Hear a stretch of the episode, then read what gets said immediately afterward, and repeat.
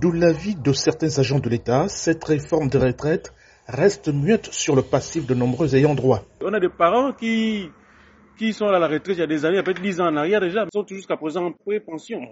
D'abord, les, les, réajuster leur, leur, leur, leur, pension et payer pour les arrêter là. Rick Rodney est étudiant en droit. Pour lui, allonger l'âge de départ à la retraite brise le rêve des jeunes diplômés en attente de recrutement à la fonction publique. Et le fait d'augmenter euh, l'âge de la retraite va simplement bloquer, bloquer, bloquer euh, les postes dans l'administration, sachant que le secteur privé n'est pas forcément euh, un employeur euh, de la même taille que l'État. Donc euh, pour moi, c'est une mesure non productive favorable à la nouvelle loi sur le départ en retraite parce qu'à l'administrateur civil n'y voit aucun inconvénient. Ça va permettre encore à l'usager ou à l'employé de continuer ses tâches ou encore de venir intervenir comme une personne pour former les nouvelles recrues.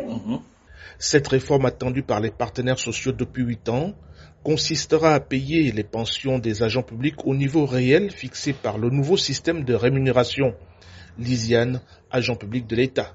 Non, après, il faut dire que pour les personnes qui, euh, qui ne se sont pas pris à temps pour la réalisation, enfin, pour pouvoir préparer leur retraite, c'est un avantage. Oui, avantage pour se réaliser, pouvoir construire, pouvoir euh, faire des investissements visiblement aligné sur l'âge moyen de fin de vie du citoyen gabonais estimé à 64 ans d'après la Banque mondiale, cette réforme est contestable au plan moral, selon Ivaniste, une enseignante. On devait même réduire l'âge de la retraite à 55 ans pour permettre aux gens de travailler et pouvoir se reposer et bénéficier et se réjouir de leur dernier jour.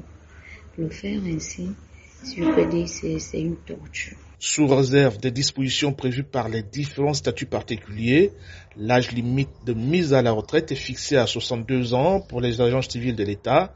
Pour le gouvernement, cette décision marque un engagement significatif par rapport aux normes antérieures reflétant sa volonté d'adapter la fonction publique aux défis actuels et futurs.